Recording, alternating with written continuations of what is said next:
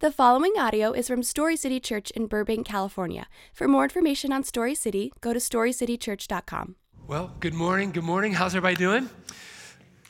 All right, good. Hey, hey, can we just all agree we have some extraordinary talent, extraordinarily talented people in our church? Um, our creative team.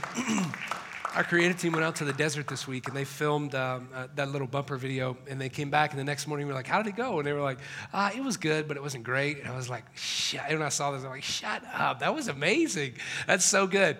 And uh, i'm excited that you guys will be able to get to see some of the talents in our church in this series. We've got a i didn't tell the first service this but we've got a newly formed story team that's going to uh, provide content for this series too and we're really really excited about it. Hey uh, we're glad you're here this morning. My name is matt. If you're here for the first time, thank you for being here. It's a real honor that you'd give us some time on a Sunday morning. And uh, you stepped into a brand new series that we're starting today. And that series is called This Absurd Life. We're going to walk through the book of Ecclesiastes together in the Old Testament. So if you happen to bring a Bible with you today, go ahead and open up to the book of Ecclesiastes, uh, Psalms, Proverbs, Ecclesiastes. We're going to get there in just a minute. We're going to start in chapter one, okay? Uh, let me pray for us, and then we're just going to jump right into it. Lord, thank you for today. God, this is your word. Thank you, uh, God, that you love us enough um, to speak to us. And uh, God, I pray that you speak directly this morning um, as we read your word. In Jesus' name, amen and amen. Hey, have any of you guys read um, Steve Jobs' biography? Anybody read that biography? Um, I, I, love entrepreneurs. I love um, to read about the stories of successful businessman. And um, Steve Jobs' biography was written by a guy by the name of Walter Isaacson. And, um, and so, in reading Steve Jobs' biography, we find out that early on in his life, by the way, Steve Jobs, founder of Apple, uh, I didn't say that, but I assume you know it. And so, uh, and so early on in his life, um, his biography tells us that, uh, that Jobs was uh, an atheist. He didn't believe there was a God. And so he sort of had this perspective that all of atheists should have about life, and that is that this is all there is. And if this is all there is, then I just should live it and maximize it to the best of my ability. And so in his biography, Walter Isaacson um, records Steve Jobs discussing this, and this is what Jobs says. He says, I saw my life as an arc and that it would end and compared to that nothing mattered i mean that's the, if you're an atheist if you don't believe in god um, that's the perspective you should have that, that it's going to end and, and all we have is what we have right now. And so Jobs goes on and he says, You're born alone, you're going to die alone. And does anything else really matter? I mean, what is it exactly that you have to lose, Steve? He's having a conversation with himself. You know, there's nothing. And then Steve Jobs gets cancer. And his perspective begins to change. And his biographer tells us that Steve Jobs narrates in his backyard one day as they're sort of recording content for his book. He says, Jobs said, I'm, I'm now 50 50 on God. There may be a God, there may not be a God, and it just depends on the day. And so he explains his shift. And Jobs says, maybe it's because I want to believe in an afterlife. Um, that when you die, it doesn't just all disappear, right? Uh, this is post success. This is post Apple blowing up. This is post Jobs being a billionaire. And he's accomplished all of this stuff. That when you die, it doesn't just all disappear, the wisdom you've accumulated. Somehow, Jobs says, it lives on. He wants to believe it just lives on. But sometimes I think it's just like the on off switch click and you're gone. And that's why I don't like putting an on off switch on Apple devices. I don't know if you knew that or not. There's not an on off device, uh, it wasn't originally designed that way. And the reason for that was because Jobs says, I don't like to think of life as sort of like I'm gone and everything I've accomplished, everything I've accumulated, everything I'm done, I've done has now no benefit to me. And so he's like, that, that, that's why I didn't put an on off switch on the iPhone. And so Jobs' experience in life is very similar to how most of us, as we get older, process life. We process death, we process life, we've, we've had life experiences. And just like Steve Jobs, we begin to look over our shoulder and we're like, okay, what was the point of all of that. I had a conversation just now in the lobby after the first service with a guy who's like, I, am I'm, I'm at that point in life. Like, I'm in the midlife point. I, I went by the McLaren dealership this weekend. And I'm like, I should just buy this, right? Like, like most of us will get to that point. And we ask questions like Jobs asked What is the point. Um, James Wood wrote an article in the New Yorker magazine, August 15, 2011. He's interviewing atheists and agnostics about their view and their perspective of life. and one of the pre- persons that he quotes was an atheist. And, uh, and, and just like everybody, even the most uh, starch proponents and champions of atheism eventually experience this sort of inward protest like, like what is the meaning of life?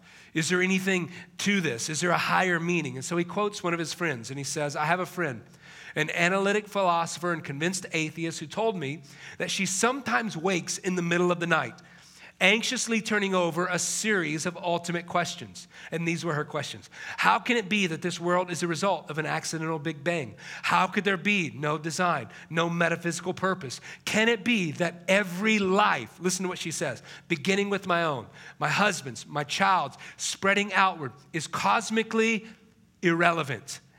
And then she goes on to say, but as one gets older and parents and peers begin to die, and obituaries in the newspaper are no longer missives from a faraway place, but now they're local letters, and one's own projects seem ever more pointless and ephemeral, such moments of terror and incomprehension seem more frequent and more piercing, and I find as likely to arise in the middle of the night as the middle of the day.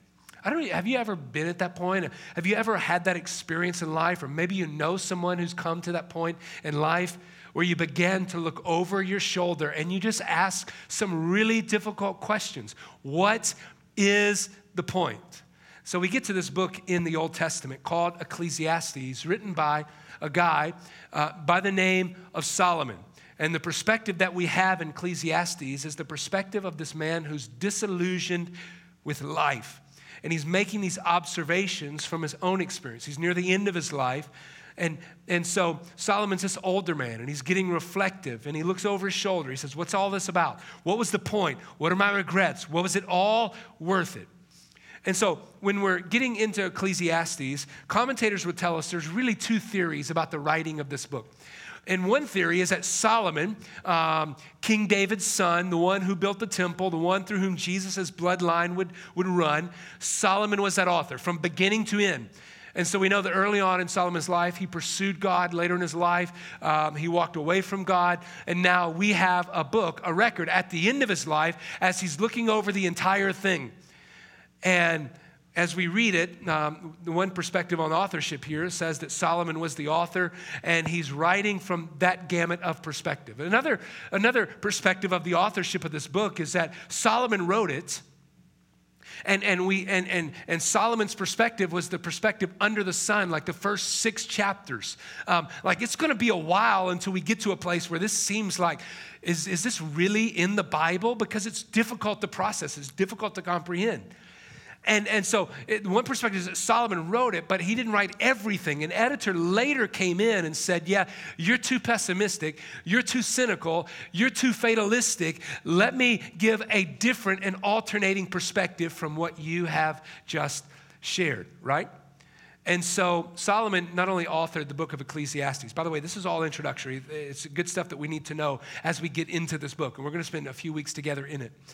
And so Solomon didn't just write um, Ecclesiastes. Solomon also wrote a book called the Song of Solomon. If you've ever read it, it's a, it's a, it reads sort of like a romance novel between a man and his Shulamite maiden, and, uh, and it's graphic, and I love it. It's amazing. And so, uh, and so he writes from this perspective of a faithful lover of God. And then he also writes a book called Proverbs. Both Song of Solomon and Proverbs and Ecclesiastes are what are considered wisdom books in Scripture. There are five wisdom books, including Psalms and the book of Job. And so Solomon writes three of those wisdom books. And if you read the book of Proverbs, which comes before Ecclesiastes, and we assume Solomon wrote it earlier in life, you hear this perspective of a wise teacher. And so if you've ever read the book of Proverbs, you, you, you, you hear this extraordinarily practical wisdom for life like this Proverbs chapter 22, verse 6. Train a child in the way he should go, and when he is old, he will do what? What will he do? He will not what? depart from it. That's what Proverbs says. You're like, oh, wow, that's, that's really good. And then you read Proverbs chapter 10, and Solomon says this Lazy people are soon poor, but yet hard workers will eventually be rich. And you're like, wow, that's, that's really good wisdom. I should not be lazy. And you get, you get all of this practical wisdom that Solomon writes in the book of Proverbs. And then you get to the other wisdom book in Job. And you find this man who is pursuing God, chapter one. He's a man after God's heart. And yet, from chapter two onward, a man who did everything right, everything goes wrong. And so when we read the book of Ecclesiastes, what we find is even the wisdom that Solomon is about to share, it's not foolproof, right? Like you know, you probably, if you've been around long enough, you know somebody who raised a child in a home that loved Jesus. And all they wanted was for that child to grow up in a home that loved Jesus. Yet when they got old, they walked away from Jesus. Don't you know people like that? You're like, wait a minute, the Proverbs said, if I raise him in a home that loved God, and when he's old, he will not depart from it. But yet we know people who have. And then yet, we also know people who uh, have never worked a day in their life. I have a friend who was in town this weekend from Atlanta. He told me this weekend, I have a cousin in New York City who inherited $95 million a few years ago. He's never worked a day in his life. He's got a $16 million apartment in New York City. He's about to buy a house in California. He's got a self driving car. Like he has everything. He's never worked a day in his life. Yet Proverbs says, the lazy will soon be poor and the hard hard workers will eventually be rich. And we're like, wait a minute, that does not make sense. The hard workers should have that. The lazy people should be. No, no, no. But yet, sometimes when we read all of this wisdom that Solomon proposes to us, we must realize that it's not foolproof. And when we read the book of Ecclesiastes, what we're going to come to, this resolution that we're going to come to, is that it's going to rattle some of our perspectives of God. Like if you have this neat and tidy perspective of God, like God, uh, I read your Proverbs, I read one a day because there's 31, and I read one chapter every uh, a day. So God, I'm following you, and if I've got this neat, tidy view of God, God, if I do a good thing, you're going to do B blessing thing. At some point, that wisdom is going to break down, and it's just not going to work like you thought. And so this book is going to rattle some of our cages. It's going to shatter that perspective. Like, even if I do good things, sometimes life is going to seem meaningless. And so Solomon's writing this book of Ecclesiastes. And at some point, just like Solomon reached in his life, the vanity of life is going to smack you in the face too. You're going to get to this place where you're like, this, this what, what is the purpose here? This seems absurd. It's going to hit the fan. You're not going to be ready for it if you don't have the perspective that Solomon desires to share here in the scripture. You're going to be mad at God. You're going to say, God, I did this, you didn't do that. Do you even exist? I, I can't stand you, God. And so this morning, as we jump into the book of Ecclesiastes, it's really important for us to understand that even the best wisdom, and this is a wisdom book, is not always foolproof because sometimes life doesn't go according to plan. And at that point, we can say, Does Ecclesiastes have anything to say to us about trusting God when life doesn't make sense? So here's what I want to do. Um, that was sort of the introduction, and I want to do this. I want to read Ecclesiastes 1 through 11 in the message format. The message format is sort of, a paraphrase. It's sometimes as good as you're, you're doing deep Bible study, it's sometimes good to kind of take a step back and to read uh, somebody's perspective in a paraphrase form. In a minute, I'm going to go back to a word to word translation, but I just want you to listen, okay? I'm not going to put this on the screen. In just a minute, I'm going to put the word to word on the screen, okay? Ecclesiastes 1, starting in verse 1. These are the words of the quester. In other words, the person who is seeking meaning and purpose in life. These are the words of the quester, David's son and king in Jerusalem. And this is what he says, verse 2. And, and you need to understand verse 2 because verse 2 and 3, along with uh, Ecclesiastes 12, verse 13, are the two most important verses in all of the book, okay? Verse 2 says, Smoke. Nothing but smoke. That's what the quester says. There's nothing to anything. It's all smoke. You're like, wow, this is going to be awesome. Um, what's there to show for a lifetime of work? By the way, he's not just talking about your labor, he's not just talking about your vocation. He's going to encompass every area of life. What's there to show for a lifetime of work? A lifetime of working your fingers to the bone. One generation goes its way, the next one arrives, he says. but nothing changes. It's business as usual for old planet Earth. The sun comes up, the sun goes down. and it does it again and again the same old round. The wind blows south, the wind blows north, around and around and around it blows, blowing this way and that way, the whirling, erratic wind. All the rivers flow into the sea, he says. But the sea never fills up. The rivers keep flowing to the same old place. By the way, the, the verses 4 through 11 seem extremely deep, but when you understand what he's saying here about things that never change, things will never change, and there's nothing that will ever be new. And when you understand what he's saying here, it can begin to give you this perspective of life where you can find meaning. And so he goes on to say, the rivers keep flowing to the same old place. And then they start all over and they do it again. Everything's boring, utterly boring. This is Solomon. Is this Solomon, the King David's son, the one who built the temple? Everything's boring, utterly boring.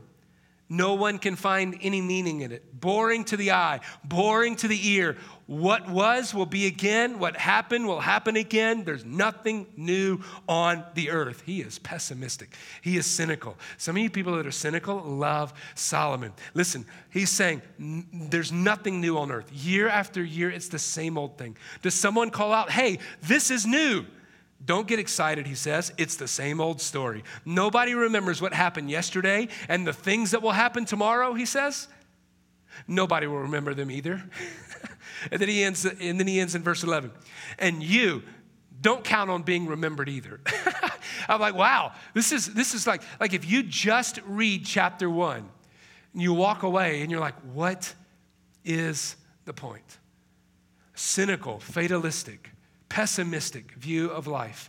Now, let's go back to verse one. And let me just say this if you're new around Story City, um, my preferred way of teaching you on Sunday morning and preaching on Sunday morning is a verse by verse treatment of the text. And we love that. And I think that's the best way to do it because it tells you that I'm not making up what I'm saying. It also helps you understand how to do good Bible study for yourself. So we're going to do that throughout the course of Ecclesiastes. But today I'm not going to make it all the way to verse 11. I'm only going to make it to verse 3, okay? Verse 1 The words of the preacher this is the literal translation here. The words of the preacher, he calls himself preacher.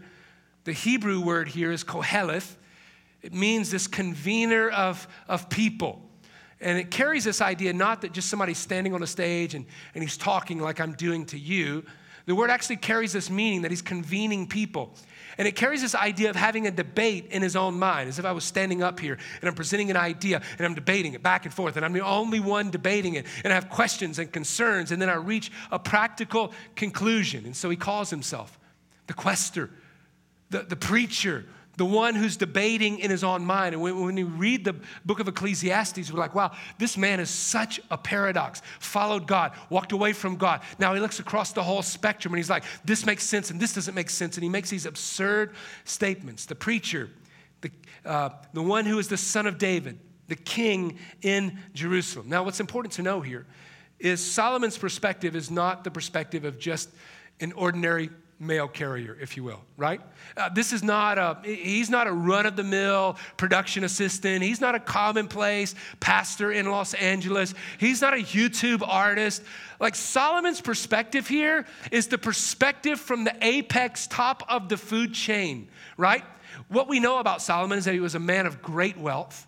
In fact, um, it's said that his attendants would not bring him food served in plates made of silver. He would, they would bring him food served in plates made of gold. Why? Because he said silver was way too commonplace. If you read the book of Kings, it talks about the, the meals that were served to Solomon every single day. They were elaborate, they were lavish like nobody has ever experienced before. He was a man of great wealth. He was also a man of women. Um, the, the, scripture tells us that he was married to 700 women. Um, he had that's weird. But 300, he had 300, what the scripture calls concubines, like, like people who were not on the same status level as a wife, yet they lived with Solomon and they were for his pleasure. He was a man of wealth, he was a man of, of, of women, he was also a man of wisdom.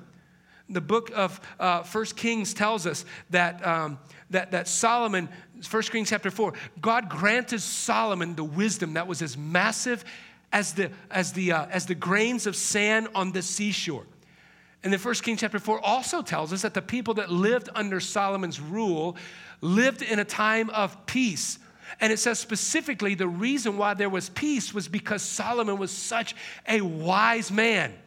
And, uh, and so he lived with this him. He wrote textbooks. He influenced science. He influenced technology. He was a wise man. In fact, we, uh, we understand it to be that, that no one made a greater impact on the world more than Solomon. Nobody made the world a better place than Solomon.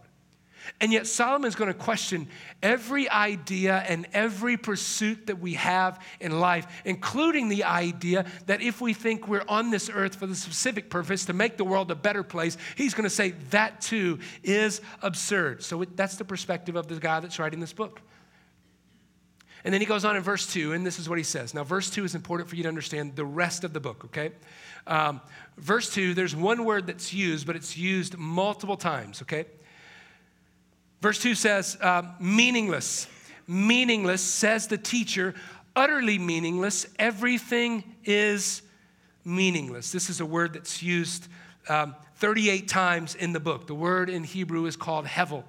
And hevel carries this idea. By the way, to understand this word is to understand what the whole book is about. You need to understand what he means when he says meaningless. Um, commentators will tell you it means a lot of different things. It means futility, it means uh, meaningless, it means without purpose, it means no anchor, it means smoke, it means vapor, it means absurd. And then even commentators will go on to say, even the conglomeration of all of those words together don't even give it the full meaning of what actually it's trying to convey.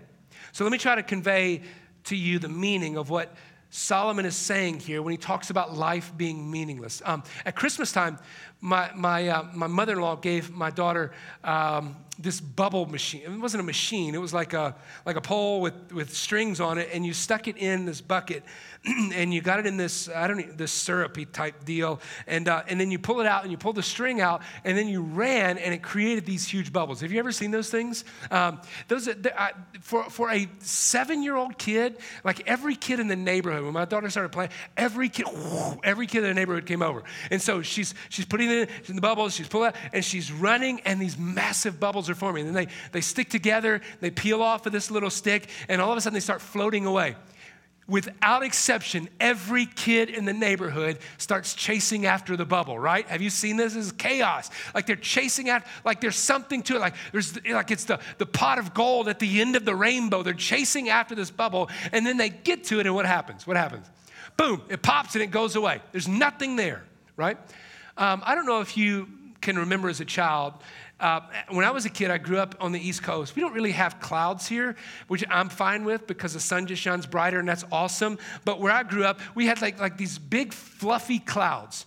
And as a kid, I would go in the backyard and I would look up at these clouds and I would imagine different shapes and different animals and different things. And, and I would see these clouds and I was like, wow, I wonder what that's like. I bet angels lay on those clouds. Right? Like, like it's the ultimate zero gravity bed. Like, like those clouds, wow. And then I took my first airplane ride, right? Remember your first airplane ride? And you and you fly through these clouds and these things that you thought had all this substance when you plow right through it you realize wow there was nothing there to begin with right? This is solomon's thesis of life. This is the point that solomon's trying to make. Life seems one way. Life seems one way, but when you plow right through it, you realize there's no substance to it. And that's his thesis. That's, that's the point that he's trying to make. And then the word that he wants to describe that experience as is absurd. He says, You think it's this way, and then you eventually get there, and it's not what you thought, and it's all absurd. And so he uses this word over and over again. In fact, 38 times in this book. It's meaningless, it's a vapor, it's absurdity. The American poet Carl Sandburg compared life to an onion that you peel it off one layer at a time. And then he says, and sometimes you weep, right? Like you peel off a layer of the onion, not knowing what's coming. And then sometimes life is like that. Like you get to the next stage and the next phase of life and the next season of life. You're single, and then you're like, like if I could just get to being married, that's where the substance is. And then you get married, you're like, oh my gosh, not what I thought it was, right? And then you have, you know, if I can just have kids, it'll just bring everything back together. And you have kids, you're like, oh my gosh, this is worse than being single. And so, and you know, and, you know, and, it, all, and you get to every season of life, you're like, oh my gosh, there's where where the substance is. There's where my substance is vocationally. There's where my substance is financially. There's where my substance relationally. And, and you get to each successive level and you're like, oh my gosh. And sometimes we weep because it just seems absurd. And Solomon's making this point about life that all these things we chase after and all these things we pursue are going to seem like absurdity once you finally get there. And Solomon has the perspective to teach us this because Solomon is a cynical, bitter, old man. He's wasted his life. He's wasted his life. And the words that he uses about his experience vanity of vanities, meaningless, meaningless, absurdity of absurdity. The message says smoke. It's all smoke. And so Solomon is trying to convey this idea that things become vanity when they're put in the place of God. We're not there yet in this book, but I need to go there this morning so I don't leave you at the edge of the cliff and you're ready to jump today, okay? So, so Solomon says, Solomon says, things become vanity. Things seem absurd when they're put in the place of God, when those things become the end of your life. Does that make sense to you? Like, like, when this thing that I've been pursuing and chasing becomes, becomes the ultimate and the end for me, once I finally arrive there, Solomon says, You're going to realize that is absurdity. Have you ever thought about how everything in life has an end of the road. You ever thought about this? Like, like uh, there was a bunch of high school students in the last service, um, and some of them are probably dating people, and, and in high school, like everything, like everything teeters on like this, like this one relationship with him or her. And I hate to break it to you, but but but that's going to come to an end, right? That's eventually going to come to an end. Um, uh, you're, you're, studying. Like if you're in college, you're pursuing a master's degree. I had a friend that got a master's degree yesterday. Um, like you're, you're studying your butt off to get these grades so that you can get to the next level. Guess what? That's going to come to an end as well. Um, I go to estate sales often. I love going to estate sales. There's not a time that I go to an estate sale that I don't have this thought. Every single time I walk into an estate sale, I went to one this weekend. I met a pastor in November uh, that lives here, lived here in Burbank, and he was like 90, and he was an incredibly wise old man. I got his card. I I'm going to call you. I want to meet you, and I want to spend some time with you. I got word this week that he passed away, and I never got a chance to do that. So I went to his estate sale. They, they, they sold all of his stuff, and I walk into the estate sale, and these are the thoughts that I always have when I walk into them. You live, you die, and then people rummage through your stuff to determine the worth of all of the stuff that you've collected, right? Like I always think that. Like this person lived however many, 90 years, 40 years, 60 years. Then he died. And now I'm rummaging through all the stuff that he owned and collected, right? Like, what's the point? Like, where is it all going? Does it even really matter? Now, listen to me. Solomon is proposing some questions in this book that, quite honestly, depending on where you are in your stage of life, you may not yet have the courage to ask yourself. Like, you may be in, in the midst of a pursuit that seems fulfilling to you. I don't know what that is. You're pursuing some sort of financial freedom, and you're like, the, I can see the light at the end of the tunnel, and every ounce of energy is being put into this pursuit. And Solomon is saying, at the end of that pursuit, if that is your end, it's going to seem absurd. And, and so he's writing this book and he's asking questions that most of us are afraid to ask depending on the stage of life. And the questions are this Does this really matter as we look over our shoulder? Everything we've built, everything we've accumulated, everything we've done, we have to ask ourselves, Was this worth it? And so he asks that question. Now, verse three, and I'm almost done. This is what he says. Verse three says, um, what do people gain from all of their labor?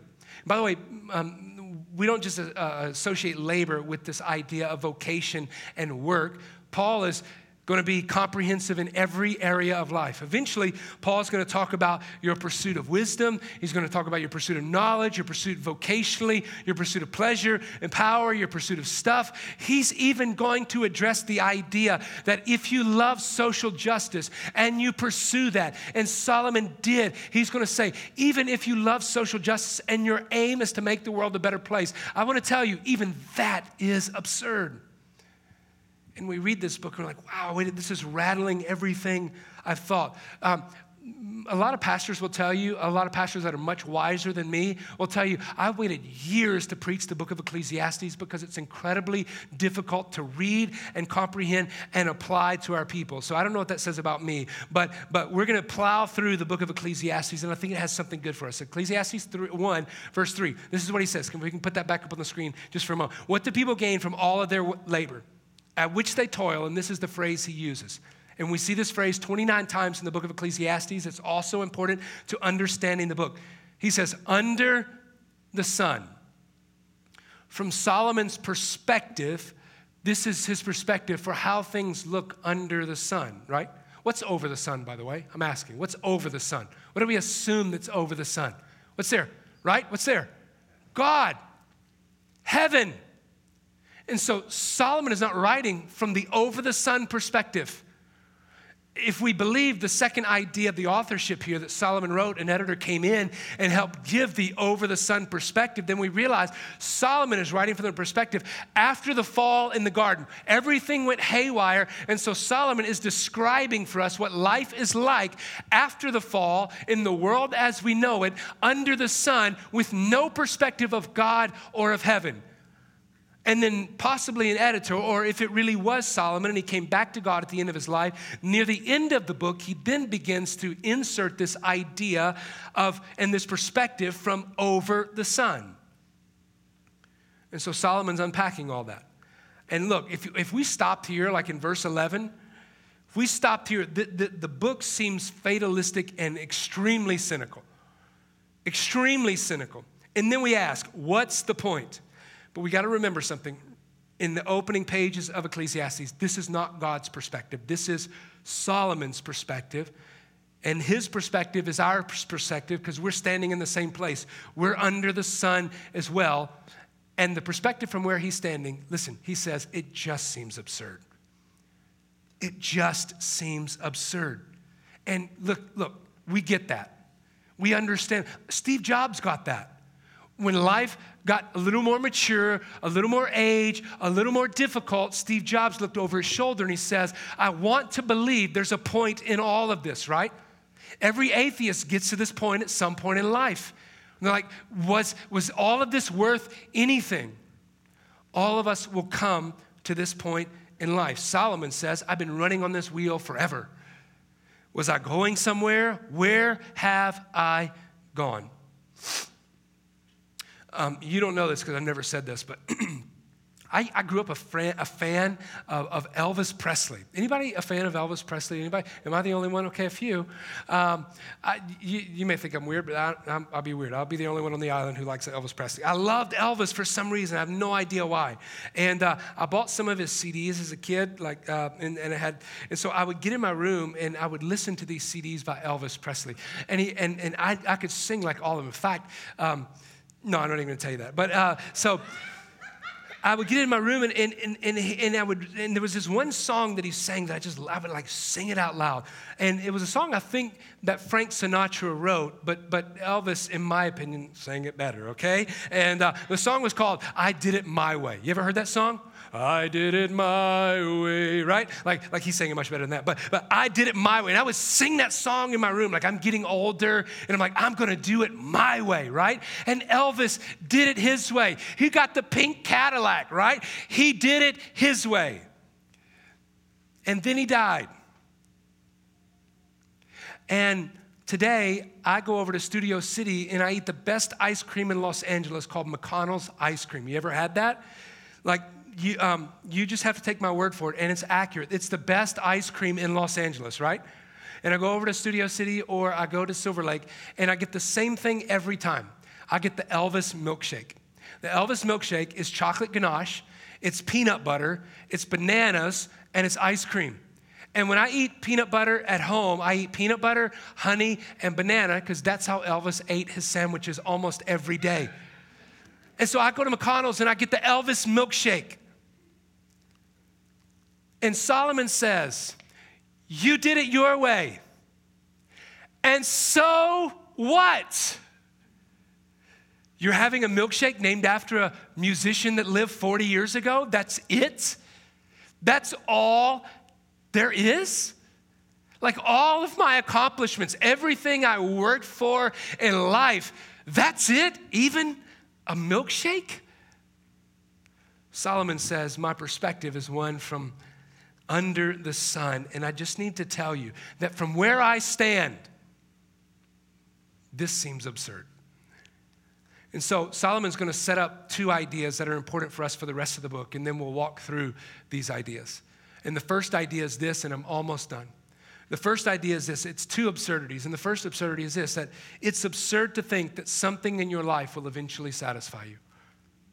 It's absurd to think that something in life will eventually satisfy you. Solomon goes on to classify and, and, and clarify some of these uh, um, uh, pursuits, right? Like job and, and, and, and social justice and pleasures and wisdom and work. And he's going to propose that even those are absurd. Living to make your life, um, uh, uh, living to make the world a better place, even that is absurd.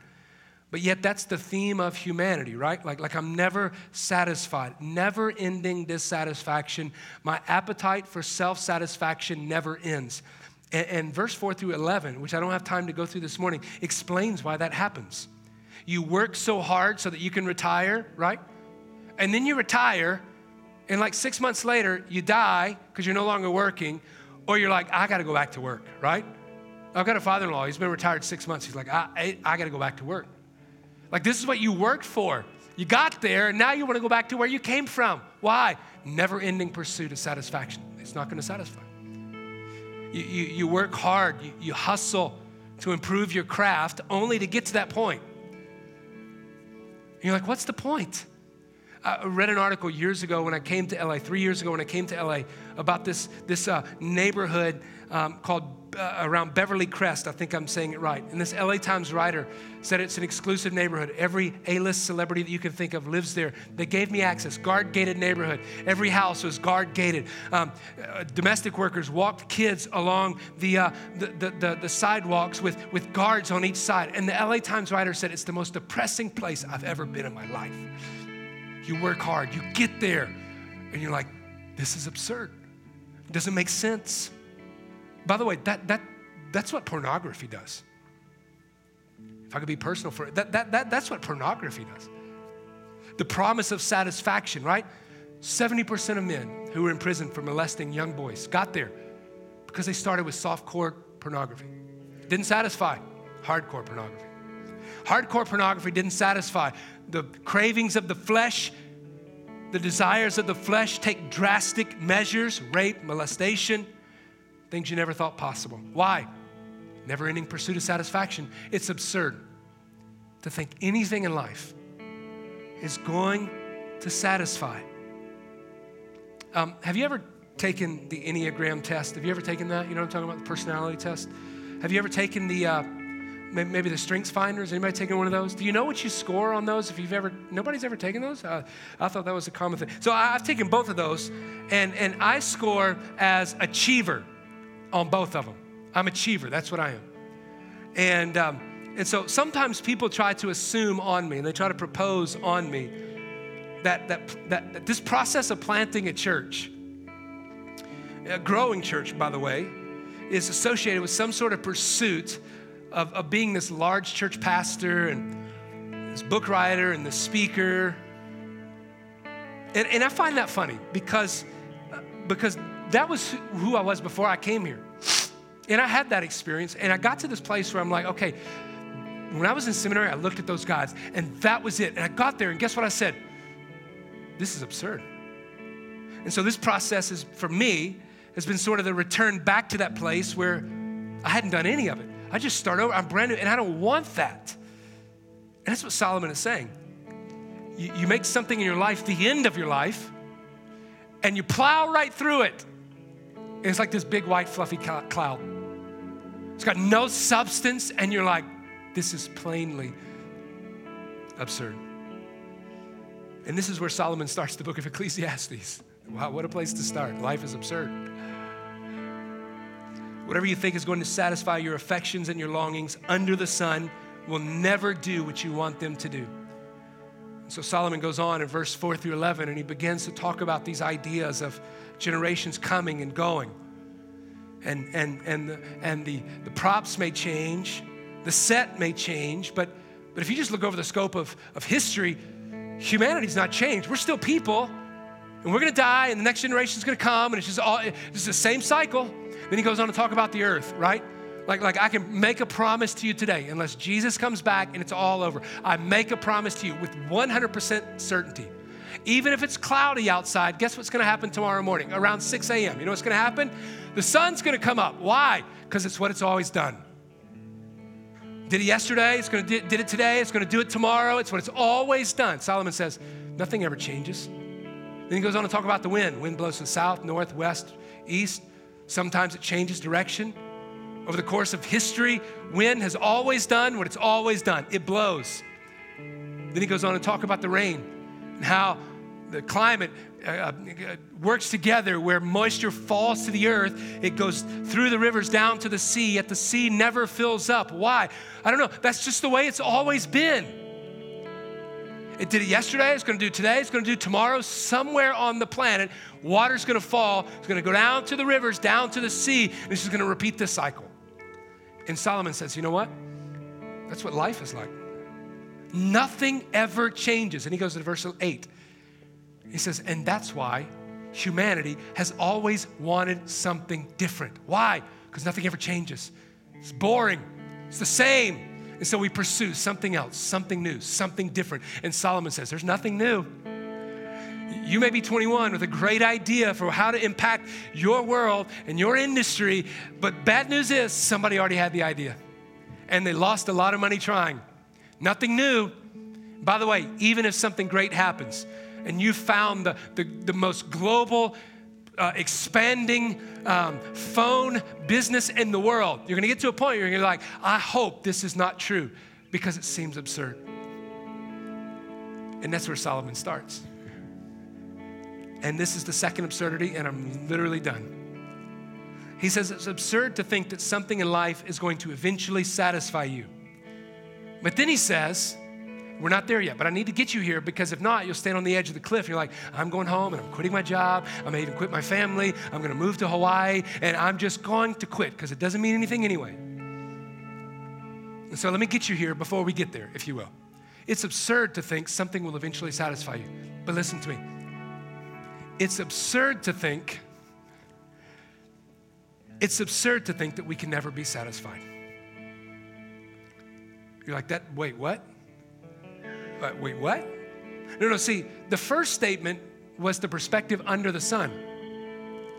The second statement is the perspective when you can see from over the sun. And that makes all the difference in the world. And that makes a difference in how we perceive what we do. You see, if we perceive life as just being monotonous, it's cyclical. And we look over our shoulder, like, what's the point? It happened yesterday, it's gonna happen today, it's gonna happen tomorrow. It's just all gonna repeat itself every single day. It's all going to be the same.